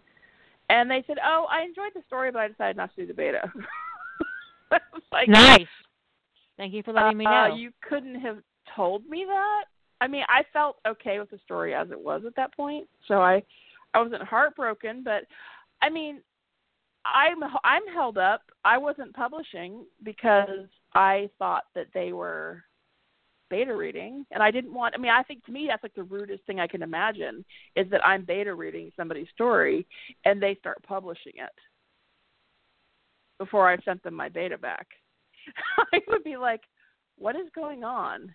Um so but they had just decided not to do it and didn't tell me and I was worried about upsetting them by asking them, you know, cuz it's a big story. It's like what 210,000 words and I was worried about upsetting them or rushing them on a on a huge an epic project like that. So I didn't say anything, and they just weren't doing it. That's ugly. So, That's just but rude. if I had started post if I had started posting it and they had, um, I mean, I've done that one time, but my beta knew about it ahead of time, which was that my beta, and we had worked out a schedule in advance on betaing something, and the beta for that project was, um, she became uh, suddenly unavailable, and it was I had a hard deadline on the story, and so I just said, well, I would rather you'd be do the beta, but I'm going to go ahead and post my final draft, and I will update it um, it was for a challenge, and I will update the the copy with your beta comment, your beta feedback later, which was a risk, and I don't like doing it. But it was just it was an unexpected circumstance, and so that's how we worked it out, rather than me trying to find a beta for a story at the last minute. So, um, but I actually don't get too twitchy about um, posting my own work unbeta'd. It doesn't actually bother me. Um, it's just that challenge oper- you know, people who run challenges have rules that sometimes that you have to have a beta. I guess I could use like one of my professional editing names, my beta reader. Technically, I- it would still be true. It wouldn't be a lie. It would be true. I I beta read it myself. But I actually updated a. I posted um, Gravity on my site without a beta. Um, it's a, probably the longest work I've posted without a beta outside of Rough Trade or you know um, sneak peeks in a very long time. Um, I did my I did my spell check. I did my my Grammarly, and then I did two read throughs. But I had not read it since July, so I feel like it's pretty clean. I haven't noticed Wow, any glaring errors. And usually when I um immediately after I post it, I find two or three errors. Yeah. I find there's something different in how I read something uh, in the way it's something the way web browsers format differently, spacing, something is different. I can look at it in Word and I won't see the mistake. The minute it's up on the web, I go, "Oh, oh, look at that! There it is. There it is." Look at that, motherfucker. Edit. But I'm actually sitting here really impressed. I a I didn't know you'd post anything. I was offline all weekend, so I'm very excited to go read the final draft of that. But the final, the final, not draft, the final version of the story. Um, but I'm just sitting here like all impressed that you that you posted it without getting it beta read. I've been Yeah, I was- pondering doing that lately. Well, the thing is, is that you know um, we're all in the midst of Quantum Bang. Um, I didn't want to infringe on Lady Holder's writing time because she's not getting a lot of it. Uh, you were doing your thing and also in your writing time, and so and I was like, you know what? I, I'm not going to have time to to to even beta these things anyway because I've got 150k to write here. I'm still plotting for my damn nano. I'm just going to post it. so I did. and I'm Yeah. going to post um flight uh tomorrow or, or maybe the next day. I even did my own um I did uh uh lady holders poking me. yes, yes. It is relaxing for you to beta, but then I have to actually do the beta. I'll I'll let you beta flight. How about that? Um, but I um I did my own section breaks for uh I did uh I did those stories in three parts. So I have my own little um I made my own little art for the um parts. Oh, nice. Yeah. I mean, there are times I've been thinking about lately, like, like stepping out on that ledge of not posting fan fiction beta read, and I would I would put up not beta read. um, not because I mean the thing is I've been lucky with the fact that I have very fast betas, so it's not like I've ever had to. They're fast, um, they're responsive. I I'm friends with all the betas I have now, so um, you know, if I did have to poke them, they wouldn't like get mad at me. They don't say horrible things to me in comments. So it's not the betas that are the issue. It's just that extra step that sometimes feel like a it feels like a barrier to getting a story finished.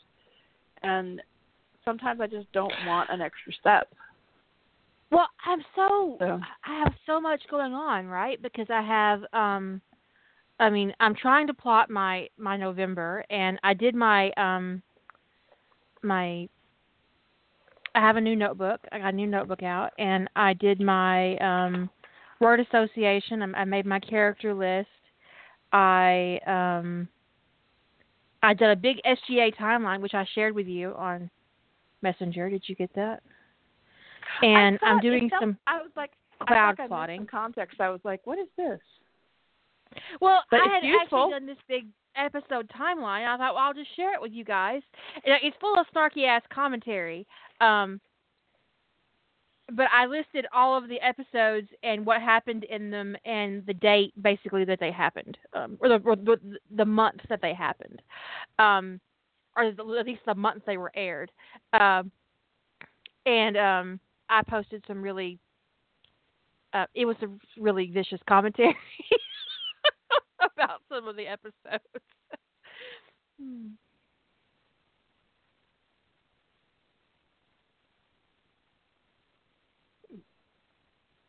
Yeah, I mean, sometimes when you have a lot going on, just coordinating with another person is just, um, it just feels like, and I don't.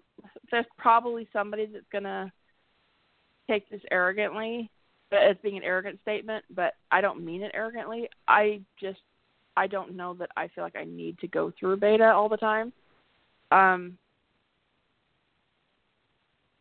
No, The- I the times that um, when Gravity came out pretty um pretty clean. Um, if I do say so myself. I would I would not be surprised at all because I mean your writing's pretty clean anyway. So, um, especially I mean when it's, the times when I feel like I most need a beta is something that is hot off the presses, because if it's um, something I basically have finished, all I've done is is write it, do my rough draft, and do my first draft, my you know do a do a final draft. Then my if I've done rough draft, second draft, and that's kind of it, and then you know spell checked it and stuff and sent it off to beta.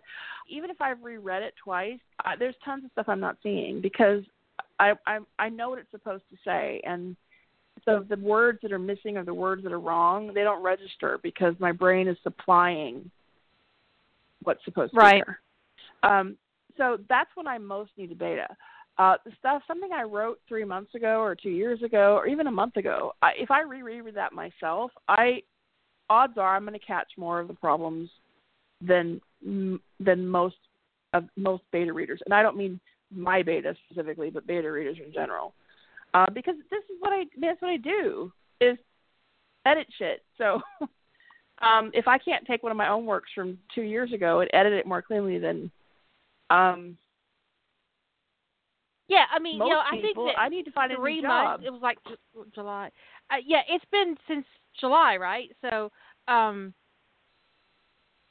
and my rough draft isn't terrible anyway. Feel really comfortable um, finding my own mistakes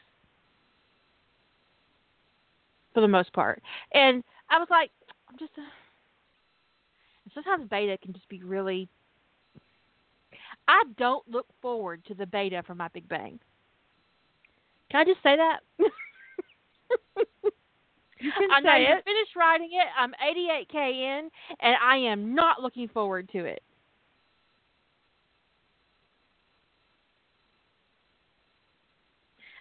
Lady Holder is. I hope to entertain you greatly. I have It's a character beta- in my story who, um, I don't know why it. I mean, I don't know why I think this about this character, but I think this character, um, in particular, uh, views sex very differently than most of the characters that I normally write. So he's very blunt about it, you know. And um, the first time I wrote uh, him, basically, uh, you know, there there's a line where he, where he says, "I want to fuck."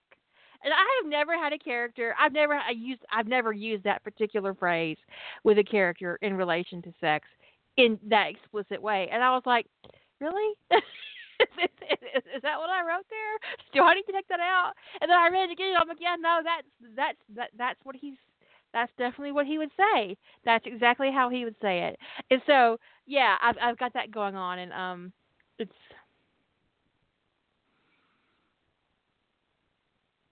yeah.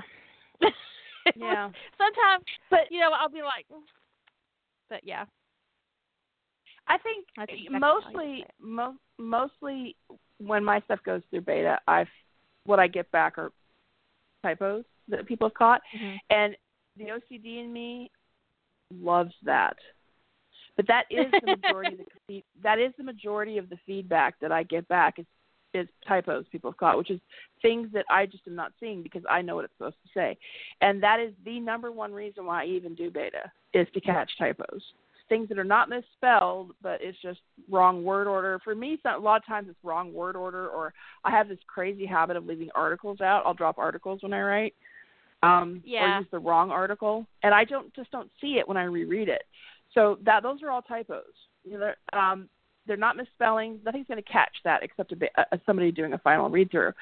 And I love that my betas catch that, but it's rare that I get corrected on punctuation or grammar or something like that. It's rare. It's mostly typo cat- catching. So um, because of the typo factor, I really prefer to put my work through beta. But if a story's been around for three months or more, I can catch those typos.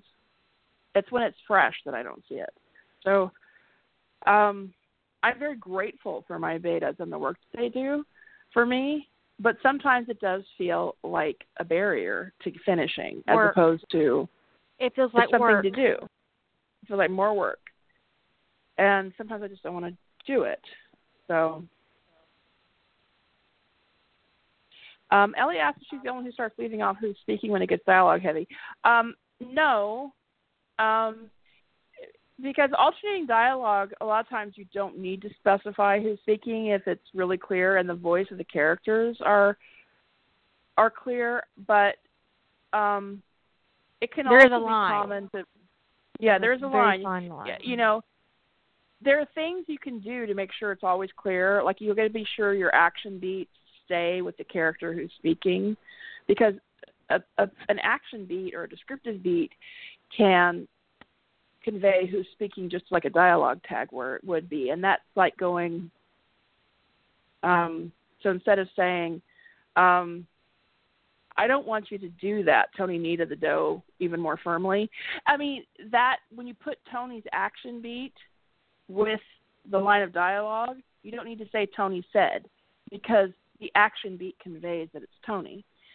Uh, what people where people screw up is they put like you know Elliot's action beat in Tony's dialogue, and that's why it gets confusing, is because the beats are not not with the right speaker. So, but yeah, the other thing is sometimes when you're writing dialogue, one of the tips to get through it, like a really long scene, is to just write it and go back and edit in the beats and the the dialogue tags later. Um, so that actually could be that actually is a technique a lot of writers will use to get through is to skip, not even worry about it. Is just get the meat of the discussion done, and then edit in the beats and the um, the I tend to do So- that with um arguments yeah. and um I don't even know I'm doing it. I don't even recognize that I'm doing it until after I'm reading it and I'm like, oh well, shit, I don't have any damn dialogue tags in this.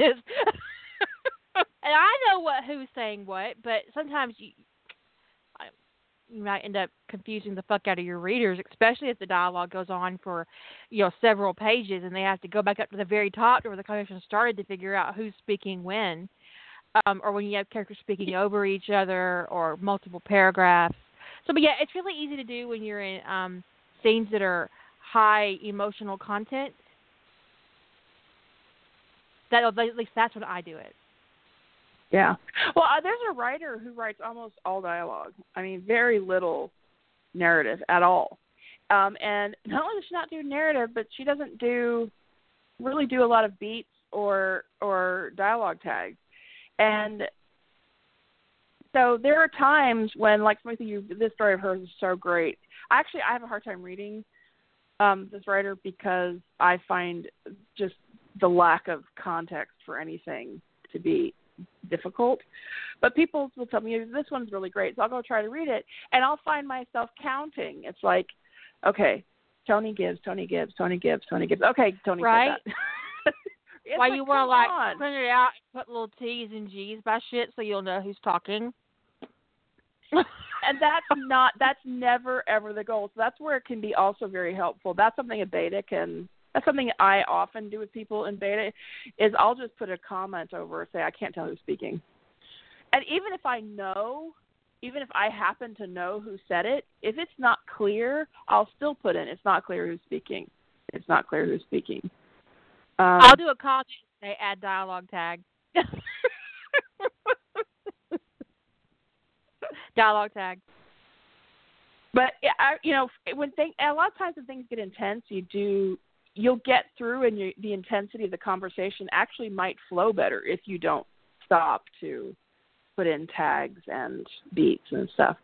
So just go with it, but be prepared to go back and fix your shit. That's the important part. Um, so just recognize yeah. that your draft is your draft. And even if you're in um even if you're in rough trade, you don't owe anybody any kind of explanations about how your draft is going or how it's constructed or your mistakes. You don't owe anybody any explanations whatsoever. No. Because that's not what rough trade's I, about. I know this writer who writes it. There are a lot of different ways to do a draft zero. I don't do the draft zero thing personally.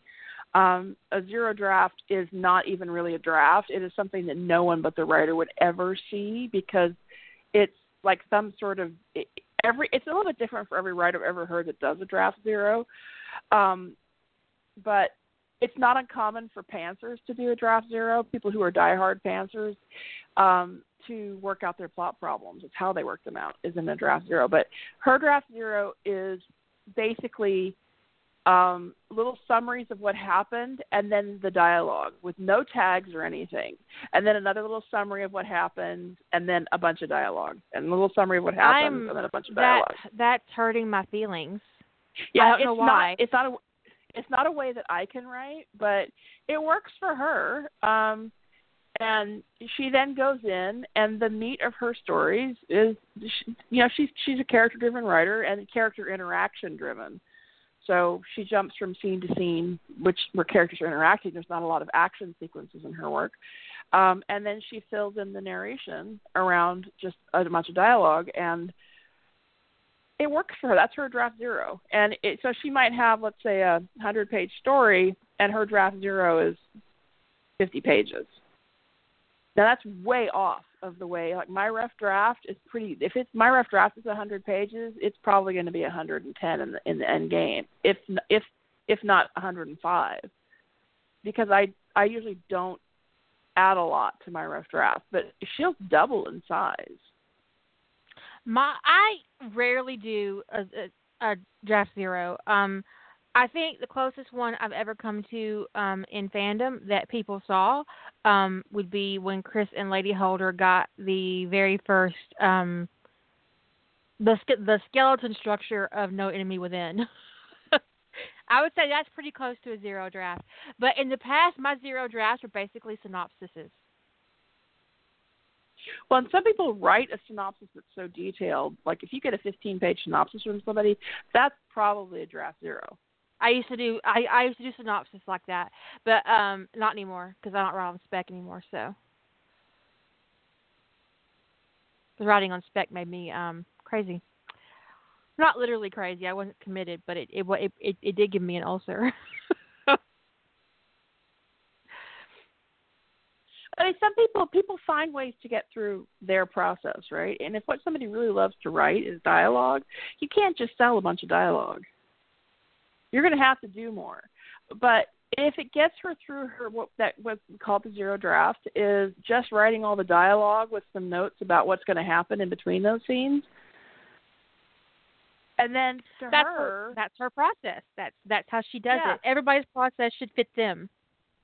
Yeah, and that if that's an example of you, you got to find a process that fits you. And if you if your process has you getting really intense in a scene, and you tend to drop your dialogue tags when that's happening, that's part of your process. And part of your process needs to be going back and editing in those dialogue tags or act beats, whichever.